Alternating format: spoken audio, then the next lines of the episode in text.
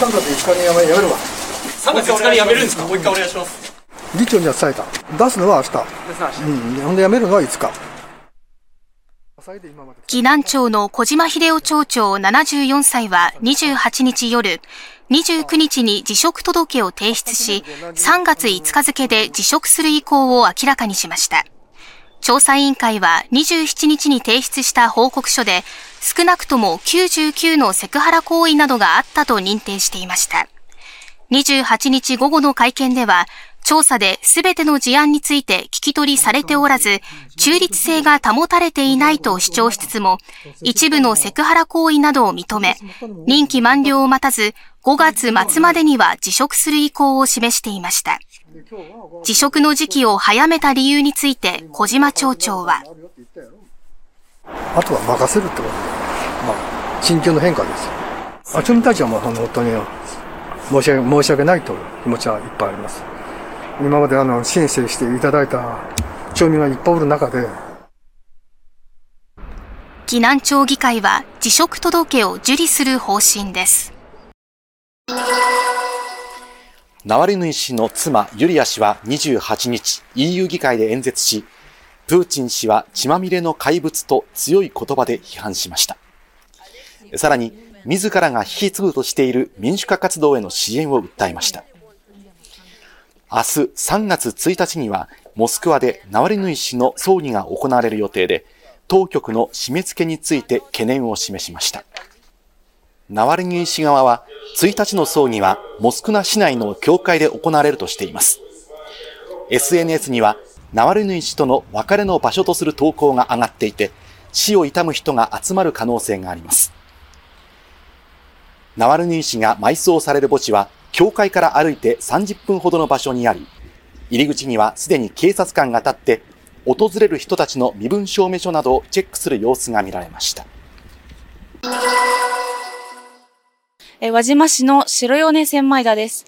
え日本海を、え望む斜面に1000以上の棚田が連なり、美しい景色が広がる場所なんですが、えここも地震による被害を受けました。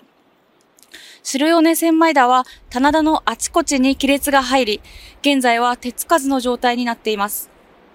地震により道路が寸断され、一時孤立集落となったこの地区では、田んぼを管理する地元メンバーの多くが金沢市などに避難を余儀なくされていますが、例年5月上旬から行う田植えに向けて補修を進める活動が始まりました。棚田の修復のためのクラウドファンディングでは、目標となる1000万円が集まっていて、できるだけ多くの米を今年も作れるよう作業を進めるということです。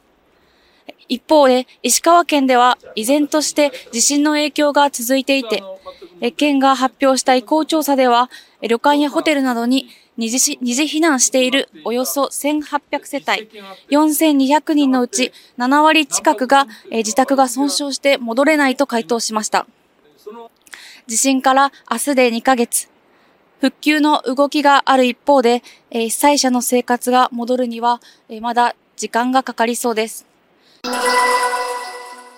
これから明日にかけての石川県輪島市の天気です。今日は天気が下り坂で夜には雨となるでしょう。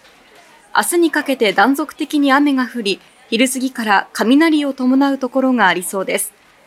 また寒気の流れ込む夜には次第に雪に変わる見込みです。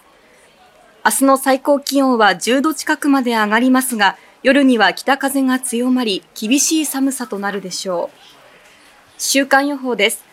あさって土曜日は雪が降りやすく、久しぶりに積もる恐れがあります。気温も上がらず、最高気温は3度と厳しい寒さが続くでしょう。日曜から水曜にかけても断続的に雨や雪が降る見込みです。引き続き少しの雨でも土砂災害にご注意ください。詐欺の疑いで逮捕されたのは、1992年のバルセロナオリンピックに柔道の日本代表として出場した柔道指導者、丸山健二容疑者58歳です。捜査関係者によりますと、丸山容疑者は2018年、千葉県東金市に住む当時60代の女性から暗号資産への投資名目で現金およそ4000万円を騙し取った疑いが持たれています。丸山容疑者は、現在は取引されていないワンコインという暗号資産を進め、価値が上がるなどと謳っていたということで、騙し取った金は国外でギャンブルなどに使われたとみられています。丸山容疑者は、かつてオリンピックに出場した経歴などで女性を信用させたとみられ、女性から合わせて4億円ほどを預かっていたということです。暗号資産をなんかやってるっていう話は何年か前に聞いたことあります